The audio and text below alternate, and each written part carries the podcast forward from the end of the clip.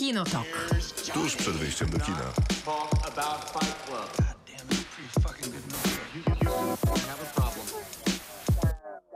Krzysztof Majewski. Miłosława. Miłosława Bożek. Jesteś we dwie osoby? Tak, bo się nie słyszałam, muszę się przyznać. Słabo byłam przygotowana na to wejście. Ja muszę się przyznać do czegoś dzisiaj. To jest audycja Kinotok. Jutro będzie podcastem. Z reguły prowadzimy go ją w towarzystwie Macieja Stasierskiego. Pozdrawiamy go serdecznie. Nie, mimo, że nie wiem, gdzie on jest. Ja wiem, jest w drodze do Wrocławia i tak e, dłu- wydłużyła mu, wydłużyła mu się podróż z Warszawy, że nie dotarł. Serdecznie przeprasza, kaja się, jak to Maciek 10 razy przeprosił. Przepraszam teraz ja jeszcze za niego na antenie. Dobra, i do czego się przyznajesz? No, chciałam się przyznać, że mam okrutnego kaca i to może wpłynąć na moje zdolności intelektualne. I postanowiłam to wyznanie zrobić na antenie. No to odważnie. Prawda? Współczuję.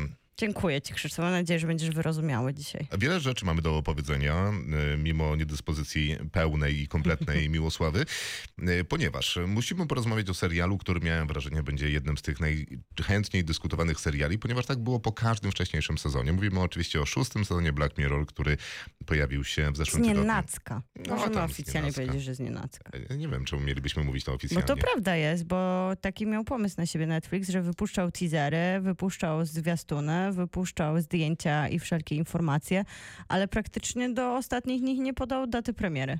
W każdym razie myślałem, że będzie dyskutowany, y, że będzie radośnie i znowu będzie fenomenalnie. Mam wrażenie, że y, jakby odium jest y, dosyć spokojne na ten serial, bo nie, nie jest to oczekiwana dyskusja.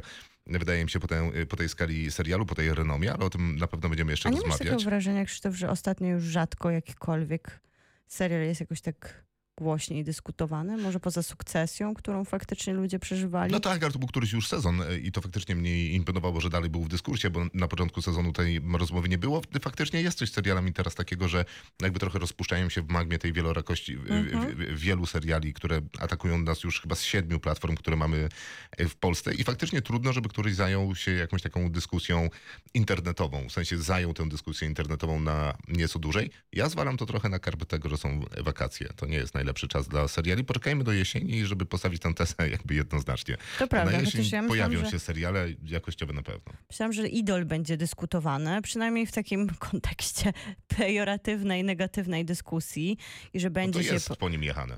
No ale mało. Myślałam, że to będzie takie jednak.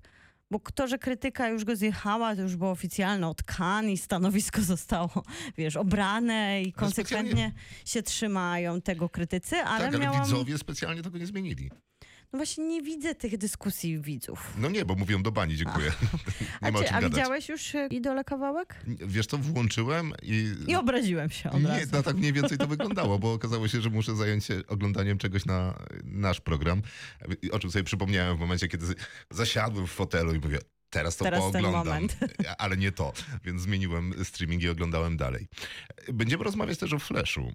Flashu, który był dosyć zaskakujący, ponieważ głównie o Flashu wiedziałem, że James Gunn przyszedł do DC Comics i będzie zajmował się teraz sklejaniem tej skomplikowanej wizji DC, bo im się nie udało to, co Paulowi Feigiemu, czyli opowiedzenie tej Marvelowej historii, gdzie tam 15 lat czekaliśmy na Avengersów, no i dobrze poznaliśmy każdego z tych bohaterów, jego motywację, jego charakter, no i dostaliśmy taką kulminację, która była chociażby przez to bardzo ekscytująca, a też była też takim wydarzeniem e, olbrzymim, popkulturowym i filmowym, mam wrażenie, na miarę Gwiezdnych Wojen czy Indiana Jonesa.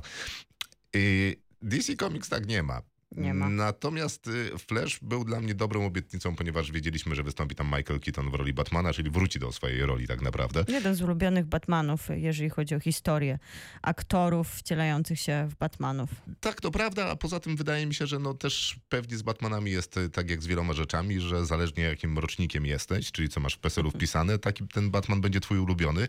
A jakoś tak wyszło, że ja kojarzę pierwszego Batmana z postacią Michaela Keatona, czyli ten fanserwis w postaci tego aktora był dla mnie stuprocentowo zapewniony, więc mój entuzjazm był jakby over the roof.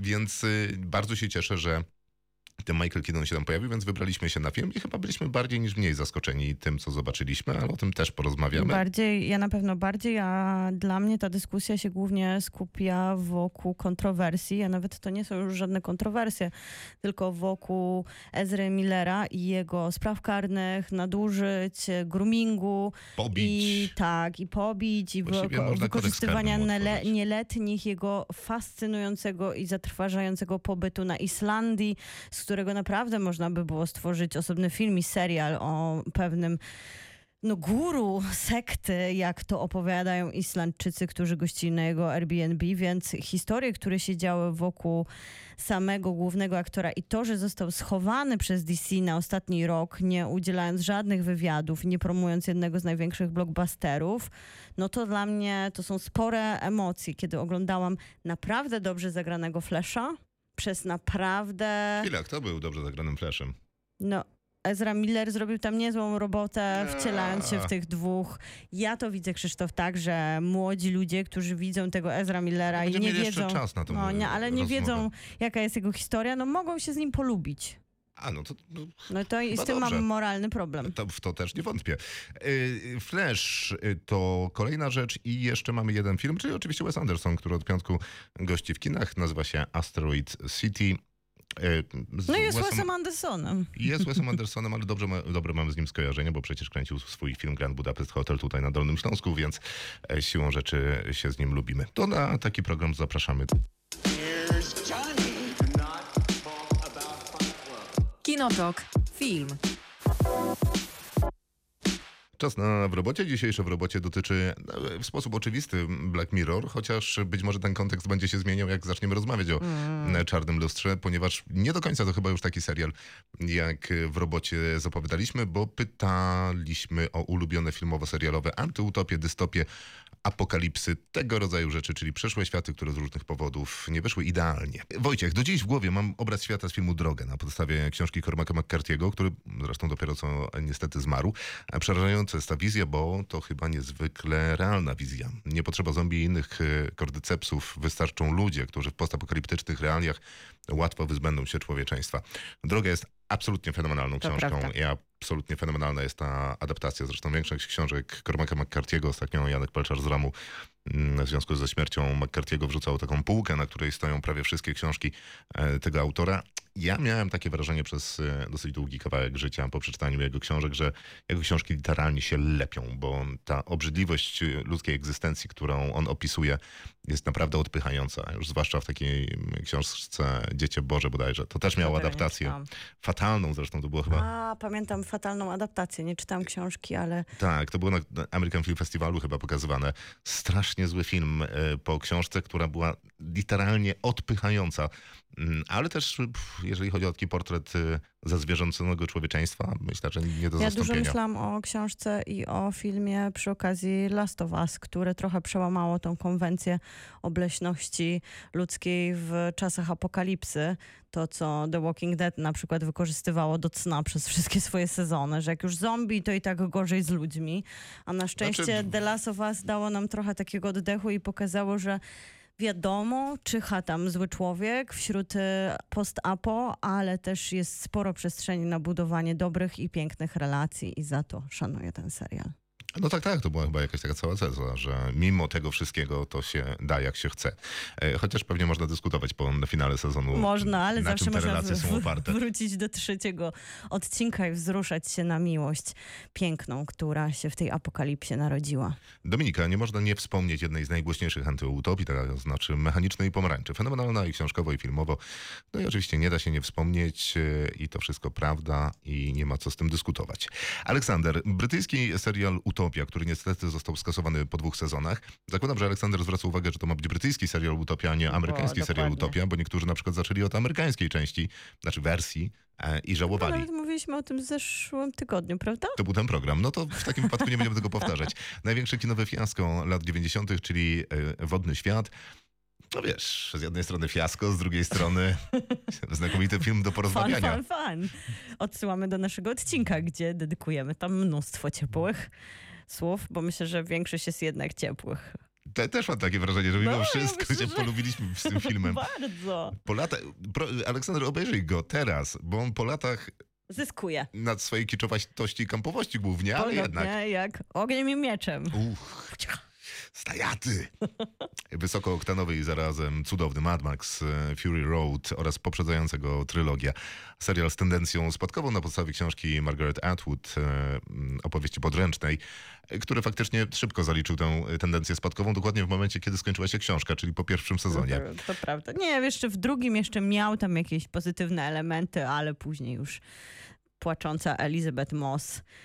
Uff, to było za dużo. Znaczy Elizabeth Moss ma w ogóle ciężką karierę, bo niestety ona często cierpi w swoich filmach i serialach. The Last of Us, czyli prawdopodobnie najlepszy scenariusz w historii gier, jak i całkiem udany serial.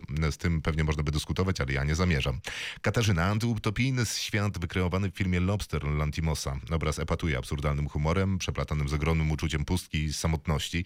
Fantastyczne kreacje aktorskie. Moim zdaniem jedna z najlepszych ról Farela. Z tymi najlepszymi rolami Farela to, To już ostatnio jest...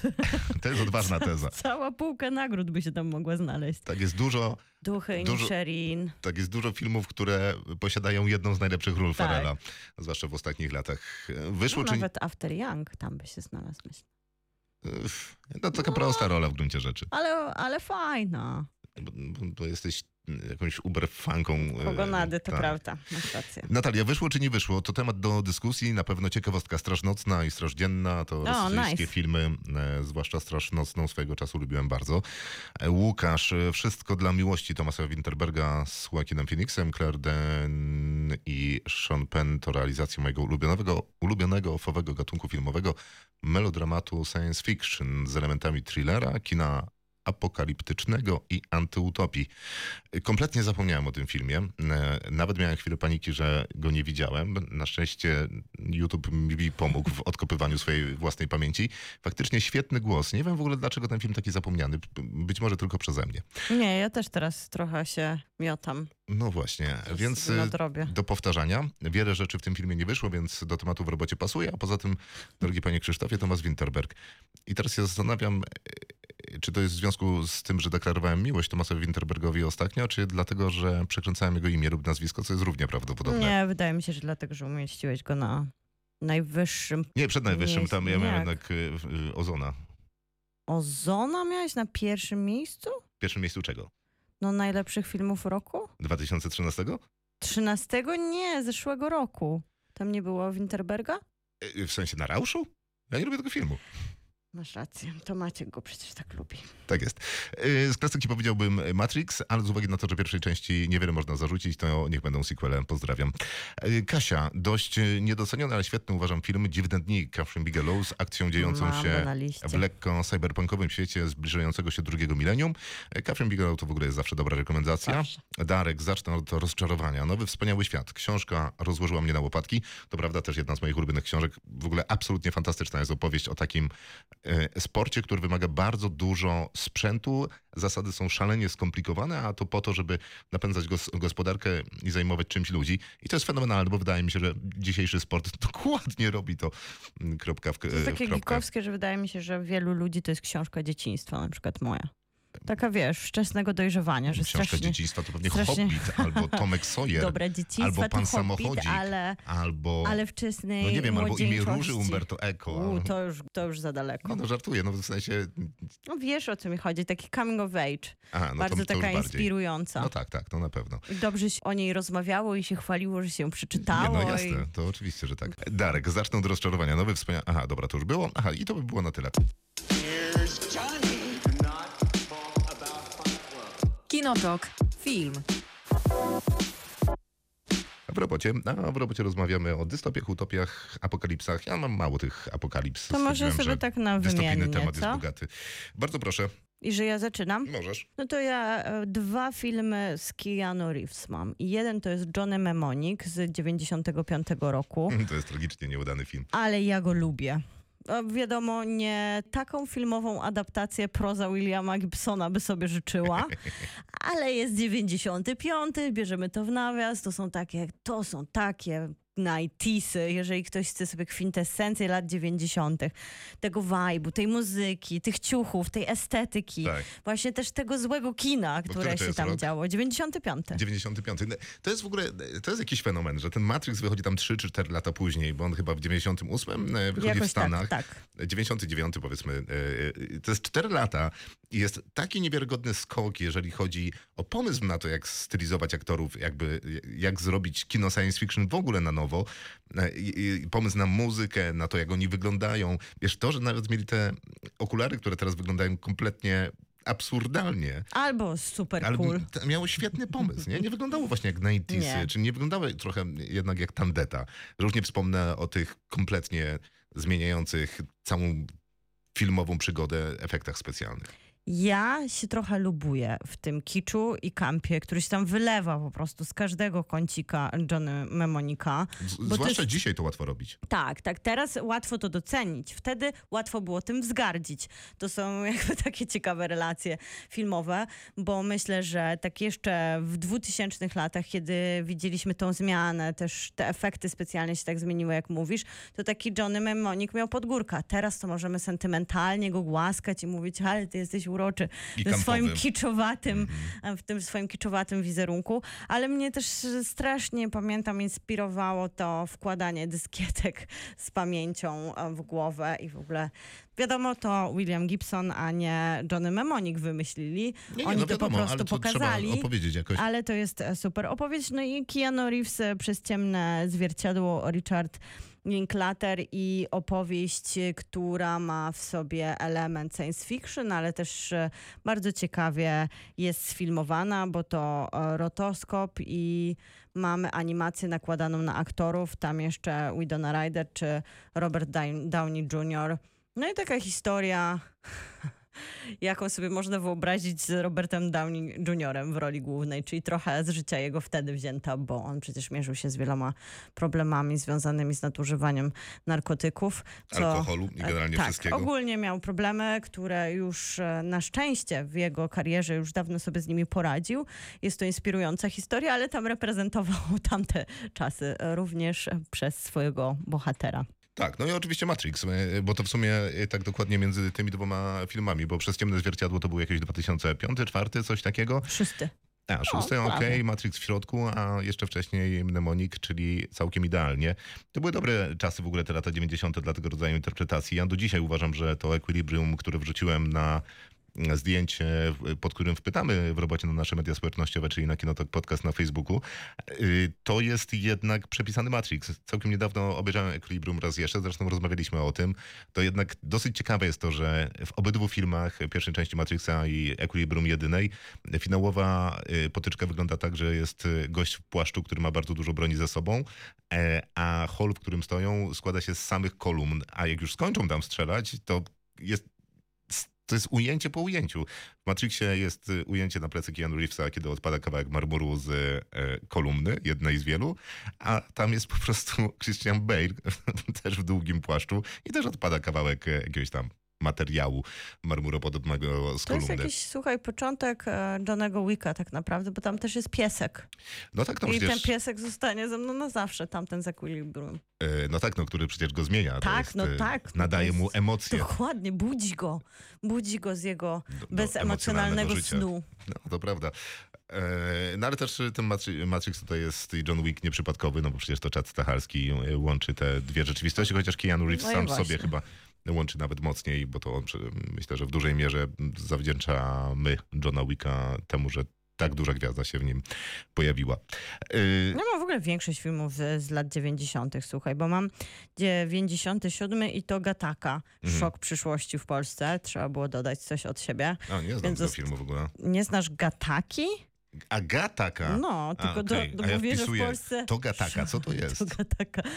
Ba, byłoby, to, byłoby to innym filmem chyba, to Gataka, a Gataka, Szok przyszłości to 97 i opowieść, która wydaje mi się właśnie idealnie wpisująca się w to Black Mirror, o które pamiętamy, czyli taka zapowiedź niedalekiej przyszłości, która aż tak nie zmienia się, nie jest aż taką fantazją i takim science fiction.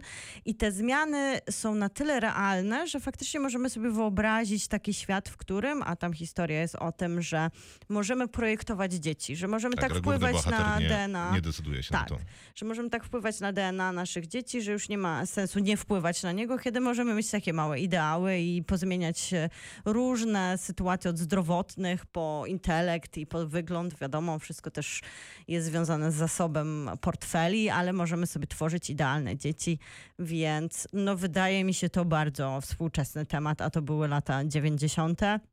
Więc do dzisiaj jest to takie kino, które inspiruje i radzi sobie z, tym vibe'em lat 90. W sensie to nie jest kiczowaty film.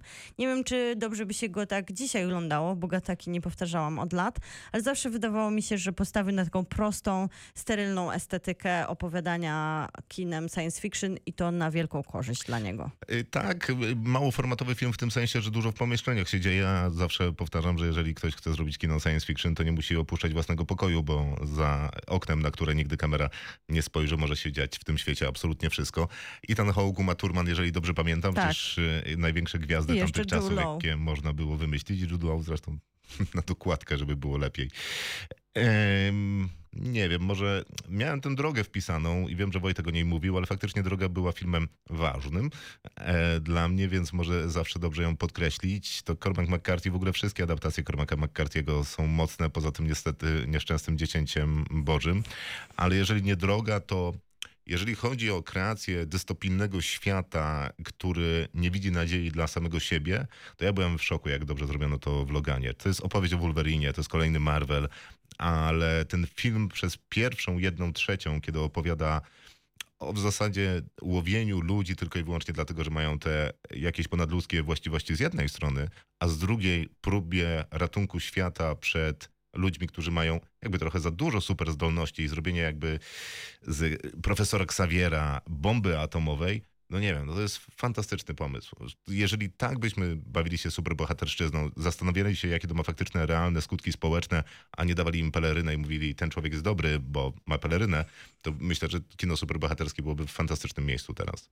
2010 to też adaptacja Kazuo Ishiguro. O nie, nie, nie, Never Let Me Go jest moje. Nie opuszczaj mnie, Marka Romanka i to jest znowu jak Black Mirror, czyli też fantazja o rzeczywistości, która mogła się, mogłaby się wydarzyć i jeszcze budziła w nas bardzo dużo niepokoju, w sensie w nas, no tak społecznie, historie o klonowaniu, wtedy takie żywe w latach 2000 na początku, takie właśnie budzące e, panikę wręcz społeczną od moralności po to, jak mogą zostać wykorzystane, e, może zostać wykorzystane to klonowanie, a tutaj jeszcze połączenie tego z taką estetyką, którą, którą często wspominamy przy okazji Her, że jest dużo takiego retro, takiego niesamowitego umiejscowienia tej science fiction historii w takiej bardzo plastycznej opowieści wizualnej, bo oni No tak, to jest E, inna opowieść niż Her, nie? Bo Her jest z, z, zurbanizowanym miastem, w którym żyją y, ludzie w wygodnych flanelach, a a, tutaj jest jest- sielanka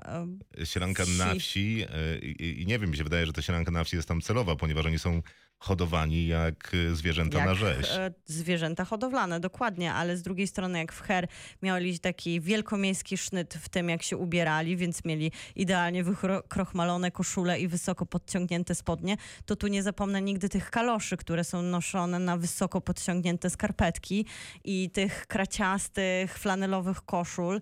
Wszystko też w takich brązach, beżach i zieleniach, więc ta estetyka poza tą historią, która jest niesamowicie wzruszająca, bo z jednej strony to jest coming of age, e, film o dojrzewaniu, z drugiej strony jest to film o miłości, o odkrywaniu własnej tak, tożsamości, no i jest to, jest to poważne rozprawianie się z klonowaniem. Tak, to prawda. No, w sensie ten reveal, wielkie odkrycie, które dokonuje ten film jest y, powalające. E, Zresztą po filmie przeczytałem książkę i muszę powiedzieć, że Kazuo Ishiguro e, wielkim pisarzem pewnie jest, ale Zupełnie nie, nie brała ta książka, natomiast film jest rozpaczliwie, więc wręcz wzruszający. E, Dlatego skojarzyła mi się, jakby wpisałem sobie też Nigdy mnie nie opuszczaj na listę tych filmów o takich idealnie zrealizowanych dystopiach i później przypomniałem się Ogdzia chyba właśnie przez e, przez ten element rzezi i takiej ostatecznej miłości w obliczu śmierci, e, co jest jakby częstym, częstą opowieścią filmową, czy w ogóle częstą opowieścią. Nie? Opowiada się o miłości w kontekście takich innych wielkich formatów, czyli śmierci na przykład.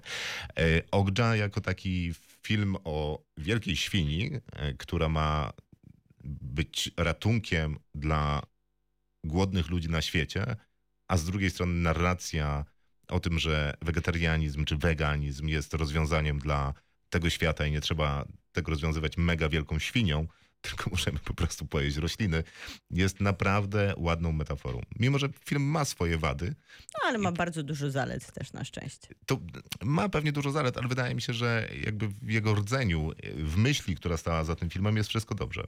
Ja uważam, że to też jest piękna opowieść o przyjaźni.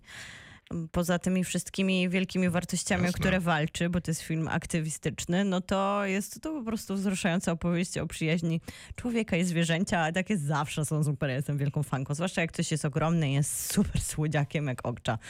To ja mam dziwne dni, o których już e, nasz Szach, chyba nasza słuchaczka Ktoś. wspominała ktoś, tak. Ja naprawdę lubię ten film, bo ja lubię takie połączenia jak science fiction i taki brud tego świata, który nam projektuje. I tutaj jest to uzależnienie, wręcz narkomania od tego nowego przepisu na życie, czyli zapisywania wspomnień. I ten czarny rynek tych wspomnień, które ludzie, od których ludzie się uzależniają, takich wspomnień pełnych przemocy, pełnych takiego podejrzanego erotyzmu, to po prostu nie, niechęć do życia własnym życiem, a zatapianie się w czyjeś wizję rzeczywistości i to zwykle jednak wybieramy te najgorsze. Wiadomo, czasem ktoś ogląda czyjś zachód słońca albo pierwszy pocałunek, ale mimo wszystko ludzkość skupia się na tych najbardziej obrzydliwych taśmach ze wspomnieniami. No to ja lubię takie brudne science fiction, takie gęste science fiction, takie właśnie, które obnaża tą ludzkość,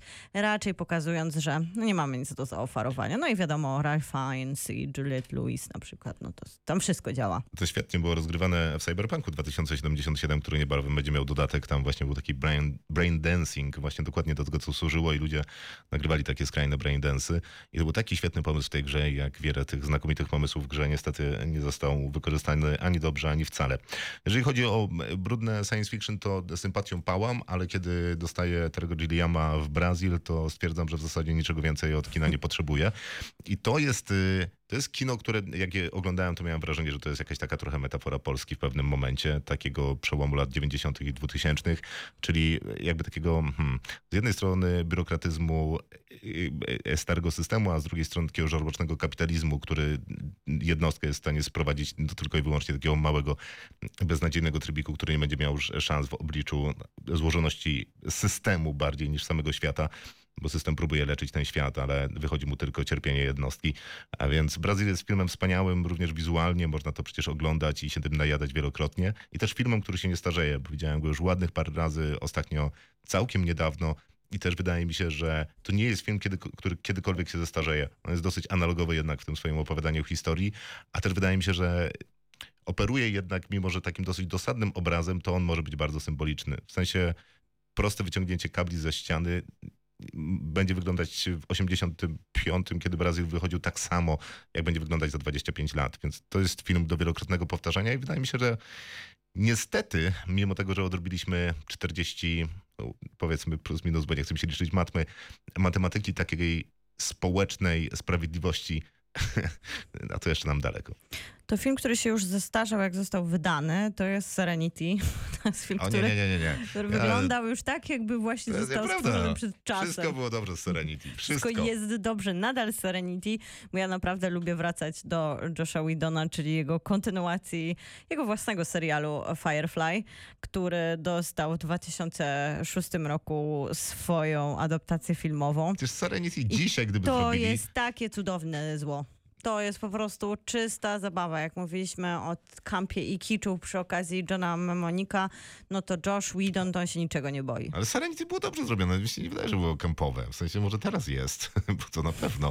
Nie wierzę, że nie zrobią e, remake'u Serenity. To jest raz. A jak już zrobią i przypadkiem ten film się uda albo serial, to będzie z tego uniwersum. Josh Whedon powinien go robić, to musi się udać wtedy. Chyba nikt mu nie da pieniędzy. Snowpiercer też się y, świetnie... No, Filmowy. też nie jest... Tak, on, on też nie jest taki stary, ale zupełnie się nie zestarzał, to... Chris Evans się zestarzał. Och, mocne słowa. A Chris Evans się zestarzał? Skąd to się wzięło? Widziałeś go gdzieś ostatnio? No nie no, ale kiedy był Snowpiercer? No, lata temu. Ale Tilda Swinton się nic a nic nie zestarzała. Widzieliśmy ją właśnie u was w Andersonie i wydaje mi się, że to jest ta sama piękna kobieta, co Snowpiercerze w 2013 roku. To na jest, numer to jest 4. e, szokujące. Mi się w Snowpiercerze chyba najbardziej podobało to, że te wagony wyznaczały rytm opowieści. I każda była inna. I to w zasadzie była, to były nowelki, w każdym wagonie inna nowelka opowiadająca jedną historię drogi.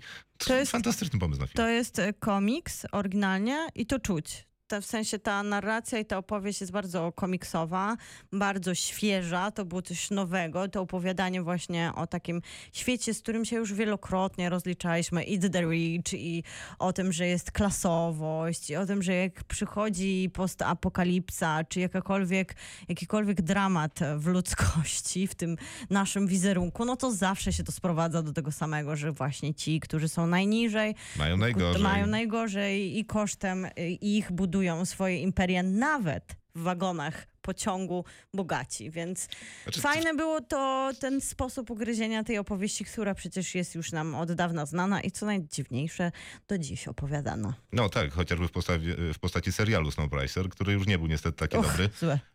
Ale chociaż miał trochę dobrych e, elementów, e, na przykład panią Canolin, która jest znakomita. Ostatnia miłość na ziemi to był bardzo ciekawy punkt Jak wyjścia. ja lubię ten film. Tak, to jest film, który opowiada, że tracimy kolejne zmysły i głównym bohaterem jest Iwan Ale przy McGregor, okazji który jest zdobywamy miłość. coraz więcej miłości. Tak, tak, to prawda. Iwan McGregor, Eva Green, absolutnie niewiarygodna wręcz chemia między tą parą aktorską. Bardzo mi się podobało, że Iwan McGregor w tym filmie jest kucharzem i pierwszy zmysł, który ludzkość traci, to e, zmysł smaku.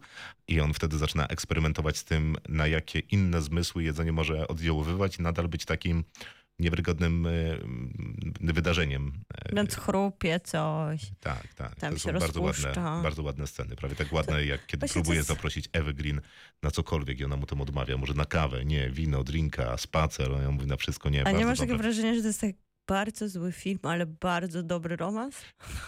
Słuchaj, na pewno nigdy nie wrócę do tego filmu. A ja trochę W chciałam. sensie ani myślę Ja sprawdzać, jaki to jest film. zaplanowałam właśnie, Więc że będę- chciałabym. Będę go w ciemno polecał, ponieważ obejrzałem go kiedyś. Oczywiście od tamtego czasu jestem zakochany Ale w Ewie płakałam, Green i być może też płakałam. w Iwanie McGregorze, bo w sumie czemu nie. To z marzycieli ja już. Nie, ja kocham Ewę Green. Ewę Green jest łatwo od kochać. zawsze. Ja się pra- prawdopodobnie urodziłam w DNA z wpisaną miłością do Ewy Green.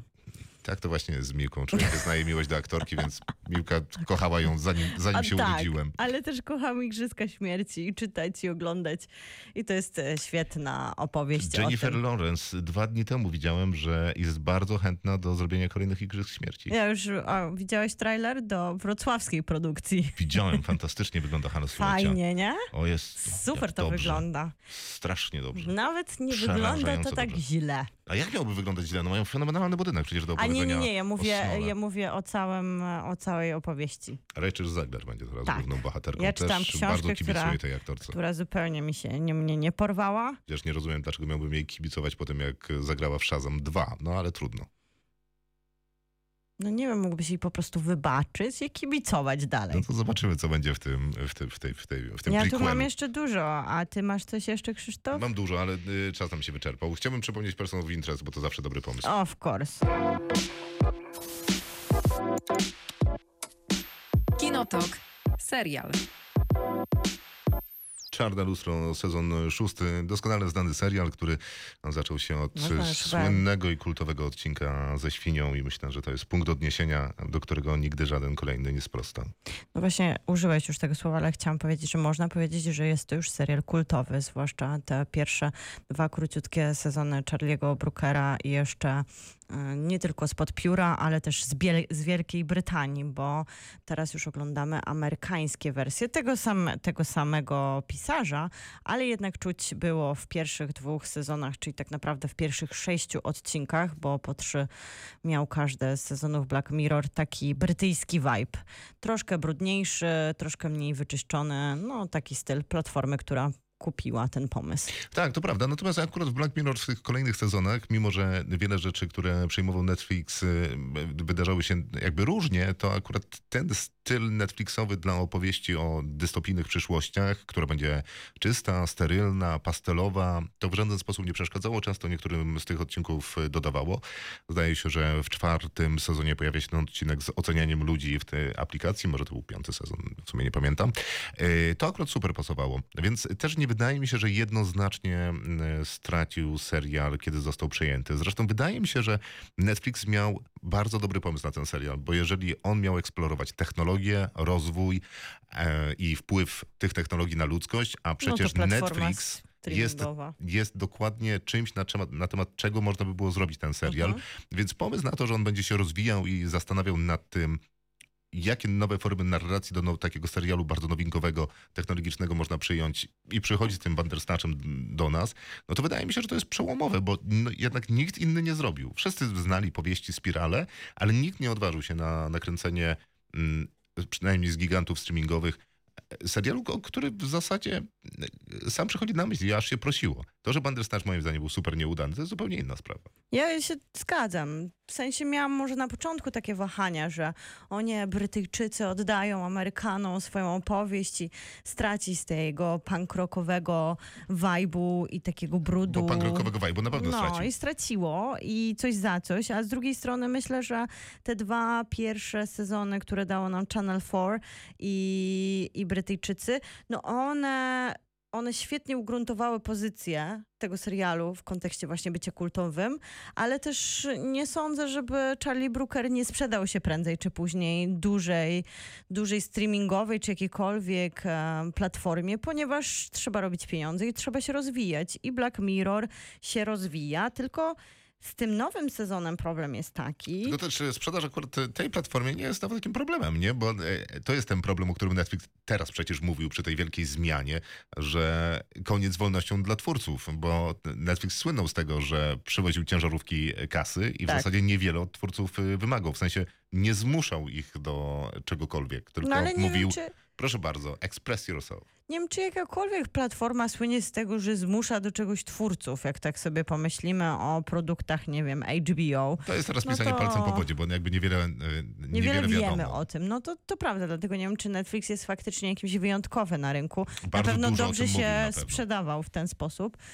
Trochę się zastanawiam, jakby to było, gdyby HBO robiło Mirror. Black Mirror. No może by było lepiej, na pewno byłoby inaczej, no bo Netflix ma swoją bardzo konkretny taki sposób opowiadania i nawet jak zostawia dużo wolności twórcom, to jednak estetyka jest wpisana w platformę. To jest dyskusja na kiedy indziej, bo y, to, który ten model produkcyjny dla seriali i platform streamingowych bardziej się sprawdza, ten bardziej producencki, gdzie ktoś decyduje i mówi, że tego za dużo, tego za mało, to skrócić, tam to wywalić, czy wolność Tomku w swoim domku, to mm, moglibyśmy o tym długo pogadać.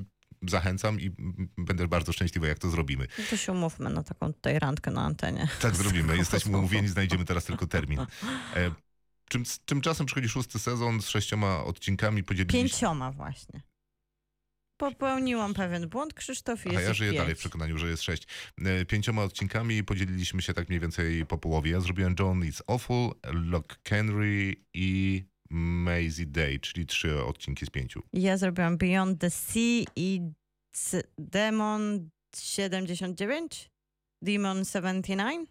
Is it, tak, is i- it, tak, is it, is it? tak i tak jest dobrze. Tak, więc y, tak, te dwa, czyli trochę wzięliśmy z początku, ja później wskoczyłam w środek i na koniec. Mieliśmy się dzielić jeszcze z Maćkiem, więc jakoś Właśnie, tak wyszło. więc mamy roszadę. W każdym razie zacząłem od pierwszego odcinka, czyli Joan is Awful i stwierdziłem, że to, co słyszałem już na temat serialu, czyli to, że być może nie jest takim właśnie Black Mirror, czyli opowieścią technologiczną, to nie jest do końca prawda, bo to jest super opowieść technologiczna, bo historia opowiada o dziewczynie, która pracuje w jakiejś tam firmie, jej dzień zaczyna się od tego, tego, że najpierw zwalnia jedną z koleżanek, ponieważ jej praca nad czymś tam z dźwiękiem nie pasuje zarządowi, więc zostaje zwolniona, a następnie dostaje SMS-a czy tam jakąś inną wiadomość od swojego byłego partnera, że jest w mieście i może miałaby ochotę się spotkać.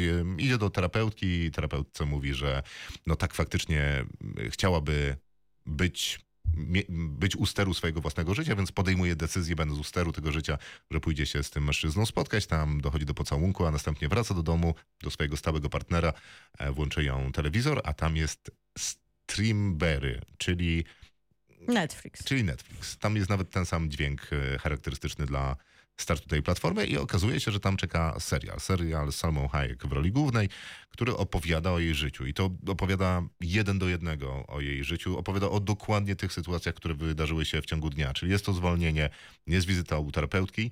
No i w momencie, kiedy zaczynają oglądać wizytę u terapeutki, ona wpada w absolutną panikę, bo wie, co wydarzy się dalej.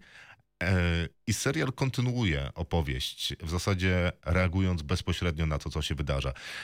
I to jest y, ciekawe, natomiast kompletnie nie- nieciekawe jest to, gdzie oni zabrali ten serial.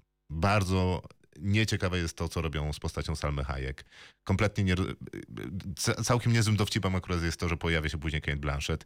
Nie podoba mi się nagromadzenie pomysłów, które wylewają się w końcówce i wydaje mi się, że z dosyć ciekawego punktu wyjścia wyszedł tani żart i to taki raczej niesmaczny. Powiem tak, że jakby chyba takim kulminacyjnym punktem serialu i być może najlepszym dowcipem jest żart o kupie, więc y, Oj. może nie. Czyli dobry początek, bardzo złe rozwinięcie i, i smutne zakończenie? No takie siłowe zakończenie, w sensie tam w ostatnich 10 minutach ten serial komplikuje się ponad miarę. Nie jestem pewien, czy czemukolwiek to służy. W zasadzie jestem całkiem przekonany, że niczemu. No to przykro mi to słyszeć. Bo Mnie też. się za... To był fajny punkt wyjścia. No, No, nie wiem, mnie się kompletnie nie podobało i nie znoszę tego, że Netflix opowiada historię o samym, O sobie, samym sobie. i żartuje na, same, na, na swój własny temat i pokazuje, ile No, ma gdzie te nowe technologie są tutaj? do siebie. No nowe technologie są w tym sposobie właśnie e, robienia serialu przez streamingowego giganta, albo ten sposób, w jaki oni to robią, no to właśnie robią na przykład serial o tobie, ponieważ oni mają takie założenie, że dzięki temu, że mają jakiś tam kwantowy komputer, to on będzie w stanie, Przewidzieć. podsłuchując y, przez telefon twoje życie, będzie w stanie zrobić w czasie rzeczywistym, ponieważ on generuje e, komputerowo wszystkie te postaci i całą rzeczywistość tego Mhm. serialu. Tam nie ma aktorów, dlatego to robi się prawie natychmiast, więc będzie mógł zrobić serial idealnie skrojony pod ciebie niemalże w czasie No, gdzie są rzeczywistym. moje prawa? Podpisałeś regulamin, ale go nie przeczytałeś. A, czyli jest to, czyli jakoś to rozpatruje ten odcinek. Tak, ale to też jest kiepski żart, bo w No zasadzie to bym cały, cały odcinek wywala na plecy to, że ona odłoży telefon albo odinstaluje aplikację. Hmm, ale tego oczywiście nie robi. No nie, no wiadomo. W sensie nawet nikt jednym zdaniem nie mówi, dlaczego to by nie naprawiło tej sytuacji. No to tego mi słabe. brakuje, bo to ciekawy jest element. No dobrze, i co tam dalej mamy w repertuarze? Mam Loch, Loch Henry, czyli opowieść o takiej parze, która przyjeżdża do... To jest para filmowców młodych, y, którzy są na studiach i chcą zrobić swój pierwszy film. Przyjeżdżają y, hen hen daleko do szkockiego jakiejś mikromiejscowości, ponieważ y, chłopak stamtąd pochodzi. Przyjeżdża ze swoją czarnoskórą dziewczyną. No i matka reaguje na to, że dziewczyna ma inny kolor skóry niż biały w sposób uprzejmie zdziwiony i niedowierzający. Więc vibe jest taki sobie, bo oni zatrzymują się u niej, a mają kręcić film o gościu, który jest obrońcą wyjątkowych jajek.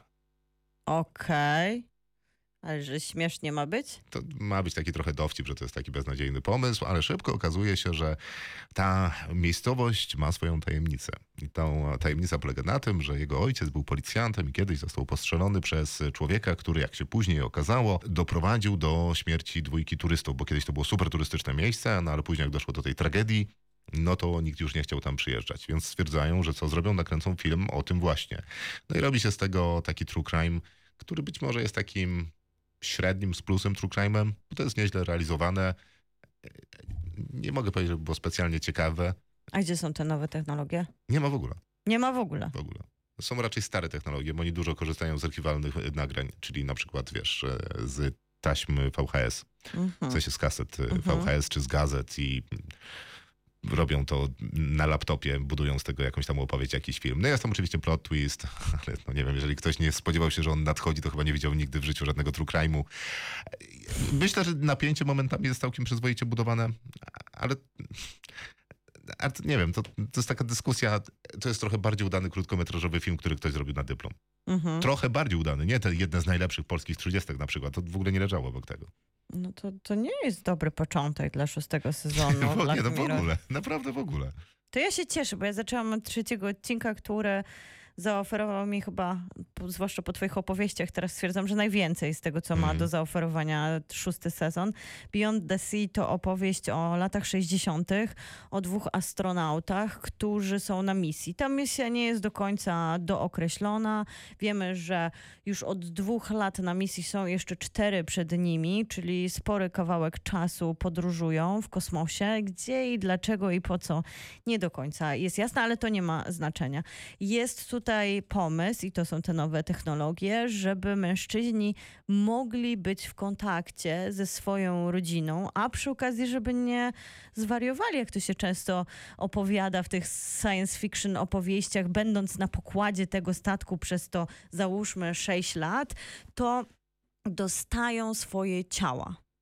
Takie robotyczne. Takie robotyczne. I w te ciała mogą wchodzić świadomością, i wtedy są i w kontakcie z ukochanymi, i w kontakcie z przyrodą, i w tak fizyczny sposób są wolni, nie są zamknięci w tej metalowej puszce, która jest zawieszona w kosmosie. Świetny sposób, żeby rozładować psychiczne napięcia, żeby też e, tym mężczyznom dać możliwość bycia w życiu swoich dzieci, na przykład, bo oboje posiadają rodzinę. Reprezentują zupełnie dwa inne charaktery, jak to często bywa na takich misjach kosmicznych. Josh Hartnett jest przystojny, charyzmatyczny, bogaty, ma piękną żonę, dwójkę dzieci, mieszka w takiej naprawdę fancy rezydencji z lat 60., która wygląda jak początek całej opowieści o tym, że każdy mebel był tam zrobiony przez innego designera i wszystko się tam zgadza wizualnie. On jest ojcem idealnym, mężem idealnym, jak spędza czas z dziećmi, idą do kina, jak spędza czas z żoną, oczywiście tańczy, podaje jej drinki, jeszcze no, Uprawia jest pomiędzy, seks. tak, między pomiędzy nimi, no, seksu nie jest, seksu nie może uprawiać jego To prawda, ale nawet jak klon. obok niej stoi, to tak, Tak, jakby uprawiali seks. Ale wiadomo, to jest takie romantyzowane i idealizowane. No, niemożliwe, żeby tak każdy wieczór wyglądał, ale Josh Hartnett dowozi. Co zrobić? Jest takim idealnym astronautą amerykańskim. No, wierzę w Josha Hartnetta. Też w niego wierzę bardzo. Jest to przy okazji dobry casting. No jest Aaron Paul, który reprezentuje taki bardziej Nerw stoicki. związkowy. On znowu ze swoją żoną mieszka w przyrodzie, są zupełnie odcięci od świata i ze swoim synem.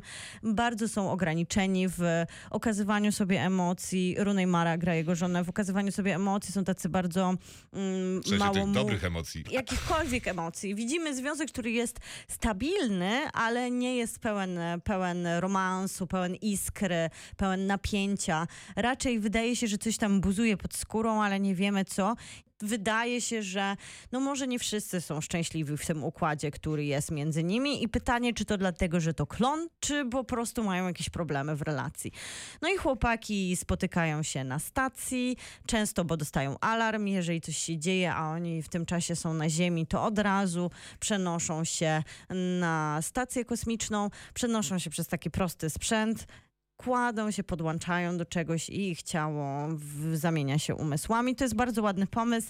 Niby takie to jest proste mm, scenariuszowo, że takie różne są te chłopaki, ale ta oś ich charakterów dobrze działa z tym, co się wydarzy, a wydarza się pewnego rodzaju dramat i tu nie chcę spoilerować, ale pojawia się grupa hipisów, którą reprezentuje taki szalony e, Rory Culkin, który ma reprezentować wszystkich możliwych Mansonów i wszystko złe, co się stało w tamtych czasach. I on uważa, że to jest abomination, że to jest po prostu skaza na naturze. Ci ludzie, e, roboty, więc wkracza z przemocą w dom Josha Hartnetta. I dzieje się coś strasznego i ta tragedia naznacza całą późniejszą misję. I to, jak tutaj rozwiązany jest ten pomysł na kosmos versus człowiek, który zawsze był tym miejscem, które pochłania, zjada i prowadzi do szaleństwa, ale nagle znaleziono na to sposób, żeby dać stabilizację tym ludziom, żeby dać oddech, żeby dać kontakt z ziemią. I on jest odebrany w trakcie misji, kiedy, kiedy już jest jakby, to nie jest to budowanie sobie twardej psychiki na to, że spędzimy 4 lata w kosmosie, tylko mieliśmy drogę wyjścia i została nam ona odebrana.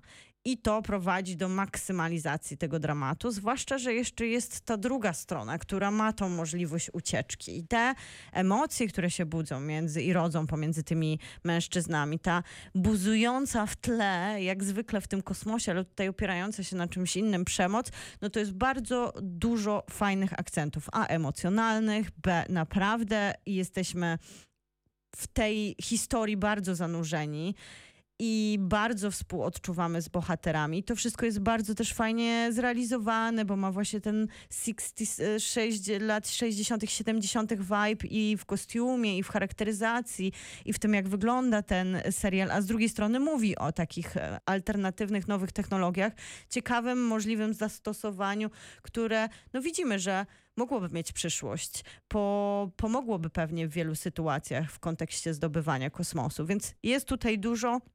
Ten odcinek jest długi, jest też takim slow burnerem, no ale ma epicki finał i zostawia dużo niedosytu, e, sporo niedopowiedzeń, a jednak wiemy, co się prawdopodobnie wydarzy później w tym metalowym pudełku. No jest to bardzo solidny odcinek, można to potraktować też całkiem jako krótki film i na plus. Tak, zacząłem oglądać, wszystko wyglądało dobrze. Też te production values bardzo ładnie wyglądały. Zresztą e, akurat technicznie to wydaje mi się, że wszystko Nie wygląda ma co dobrze. narzekać, tak. Poza tym jest tu posypane pieniędzmi, chociażby biorąc pod uwagę obsadę Aaron Paul, Josh Hartnett, wcześniej mm, Kate Blanchett, chociaż takiej mikroroli. no Salma Hayek. Też trzeba zapłacić. Salma Hayek, wydaje mi się, że biorąc pod uwagę to, co ona gra, to chyba nie jest jakąś najbardziej rozchwytywaną czy najdroższą aktorką, ale to inna sprawa. E, odcinek czwarty to jest Maisie Day i tutaj znowu nie uświadczymy technologii, chyba że za technologię uznamy aparat fotograficzny. To wydaje mi się, że to jest najgorszy odcinek. W sensie nie widziałem twojego Demons 79, e, po którym też wiele się nie spodziewam, ale Maisie Day jest naprawdę cienki. W sensie To szkoda mi Zazie. e, Zazbic. I bardzo mnie cieszy, że ona tam jest, bo bardzo lubię ją od w zasadzie pierwszego spotkania i w zasadzie nie ma złych ról i w tym serialu też nie ma złej roli. Zazbic jest super zdolna, ma super energię i fantastyczną charyzmę. Gra y, fotografkę, ale taką paparazzi. Z tego żyje i zaczynam od tego, że faktycznie komuś tam zrobiła zdjęcia jakiemuś tam mniej znanemu aktorowi drugiej kategorii. I on powiedział, że zapłaci jej za te zdjęcia, żeby ich nie oddawała, bo to zniszczy jego życie, przyłapała go, on od lat miał dziewczynę, a przyłapała go na najprawdopodobniej spotkaniu z męskim kochankiem. A, I on faktycznie popełnia samobójstwo kilka dni później. I ona zaczyna żyć takiej trochę traumie, takim problemie, wiesz, też moralnym, etycznym, to co znaczy być tym fotografem paparazzi, czy ona za to odpowiada, czy nie, bla, bla, bla. Szybko ją uspokajają, że oczywiście nie, inni paparazzi. Z drugiej strony mamy taką wschodzącą gwiazdę Hollywood, która kogoś potrąciła. Nie dowiadujemy się kogo, ale widzimy, że nie ma się z tym dobrze. Jest słabo i ona generalnie rezygnuje z planu, na którym akurat gra jakąś tam większą rolę i prasa jest w szoku, jak to no, taka wschodząca gwiazda, co ma niewiarygodne rzeczy. No więc wszyscy paparazzi w mieście dostają propozycję 30 tysięcy dolarów za zdjęcie, bo wszyscy podejrzewają, że po prostu to są problemy z narkotykami. I 30 tysięcy za zdjęcie, 40 tysięcy, jeżeli zobaczymy, że faktycznie jest wiesz, takim narkotycznym stanie albo zjeździe narkotycznym. No i teraz nie spoilerując, to się nie da tego opowiedzieć, ponieważ cały odcinek jest o tym, że paparazzi jej szukają. To jest w dosyć lekkim tonie opowiadane. Nic tam specjalnego się niestety nie dzieje. W pewnym momencie zaczyna się pod- podejrzewać, że być może ona wpadła do jakiejś sekty, która ją wyciągnęła z tego planu i wiesz, teraz ona jest gdzieś na uboczu. Co jakiś czas do niej wracamy e, w takich scenach no bardzo paranoicznych, więc ta sekta nawet szybciej podjeżdża Mhm. i mówisz, że no być może to faktycznie jakaś sekta, może to będzie z tego coś ciekawego. Ale nie. W sensie tam jest niespodzianka, ale no naprawdę, Zła. no jest, to jest tragiczna. W sensie to, to, jest, to jest tak bez sensu, nie wiem po co. E, Kończy się jadką oczywiście, która też jest średnia. No nie, no w ogóle beznadzieja, ale kompletnie bez sensu. No ale tak jest. I czekasz, i czekasz, i cały ten serial, cały ten odcinek się nabudowujesz na, na to To nie wielkie... są krótkie odcinki. Zaznaczę, Nie, że żaden, 45 żaden z tych e, odcinków nie jest krótki. Większość trwa gdzieś w okolicach godziny. Tak, to a niektóre odłożę godziny 47. ponad. I Wiesz, nabudowuje się i fajnie, no i jest Zazie Beats i to nie jest tak, to nie jest jakiś super zmarnowany czas, tylko że to jest takie kompletnie niepotrzebne. A, a już ten finał to jest jakieś takie najgorsze lenistwo. W sensie, mam wrażenie, że gdybyśmy siedli na trzy minuty, to byśmy wymyślili Lepszy scenariusz. Le, tak, no, no naprawdę. W sensie taki najbardziej na odczep się scenariusz, jaki istnieje. No nic nie ma ciekawego w tym odcinku. No to właśnie, bo po co te odcinki? Demon 79, no to niby wszystko jest tutaj ok, ale zupełnie nie, nie rozumiem po co. E, Zabawa jest to miła, bo mamy taki horror, komedię slash romans. Idealne połączenie. Prawda? E, Więc gdyby to była jakaś seria nie pod tytułem Black Mirror, a mamy teraz boom, i rozmawialiśmy o tym poza anteną, mamy teraz boom na, boom na horrory, mamy boom na coming of age, mamy boom na łączenie i tak zwaną hybrydę gatunkową, więc zróbmy jakiś serial, w którym dajemy wam trochę horroru, trochę komedii, trochę romansu i wszyscy by byli zachwyceni, a Black Mirror powinno opowiadać o tym, o czym zwykle opowiadało, czyli o tych właśnie Wpływie technologii bardzo- na społeczeństwo tak, w bliskiej przyszłości. bardzo Koniec, bliskiej kropka. przyszłości i technologicznym zmianom, które zwykle nas przerażają, a zostawiają nas z refleksją i może moglibyśmy sobie o tym pogadać w Mi- studiu zwłaszcza, i ze mieli do- znajomymi, dopiero co gabinet i z osobli- rodziną. Gabinet Osobliwości Guillermo del Toro, no to ta jakby horrorowa część została zaspokojona. Jeżeli to było niewystarczająco, no było trzeba zrobić coś innego. Nowy nie wiem, serial. opowieści, skrypty od, Dokładnie. odkurzyć. No ale mamy, mamy lata 70., jest Anglia, mamy emigrantkę z Indii. Nie do końca wiadomo, czy ona się urodziła w Wielkiej Brytanii, czy przyjechała tam. Wiemy tylko, że jej mama nie żyje, a była w jakiś, nie wiadomo, czy zmarła w tragiczny sposób, ale chyba zmagała się z chorobą psychiczną. Nasza boh- bohaterka jest wycofana. Ogólnie w życiu nie ma łatwo. Wszyscy ją źle traktują. Ona też ani razu nie mówi nie. Nie sprzeciwia się temu, że no, jest pomiatana i przez koleżanki z pracy, i przez całą rzeczywistość. To jest po prostu chodzące pasmo nieszczęścia. Aż pewnego dnia właśnie przez to, jak traktują ją, głównie też na tle rasistowskim, i jej pracodawcy i współpracujący, ponieważ przynosi śmierdzące jedzenie do pracy, zostaje wysłana na przerwę lunchową do piwnicy i tam odkrywa magiczny artefakt. I oczywiście, podnosząc artefakt, ma, rozcięty palec, no i budzi demona. Demon jest straszny, z piekła rodem dosłownie, ale żeby lepiej się dogadać ze swoją nową właścicielką, zamienia się, z, zamienia się w człowieka. Jest to jeden z dobrze pamiętam chyba tancerz Abby. O, Więc e, uroczy kuriozum się z tego robi, bo on na szpilkach, w obcisłych lateksach i w wielkim futrze i przy okazji czarnoskóry jest i w ogóle wygląda no nie jak demon, a raczej jak dobrze upchany w serial o horrorze slash romansie żart. No i on mówi, że trzy dni, trzy trupy i nie będzie apokalipsy. Okej. Nie będzie trupa, koniec świata.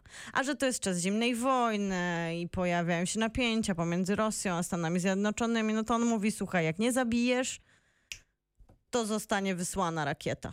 I nie ma Stanów Zjednoczonych. Mhm.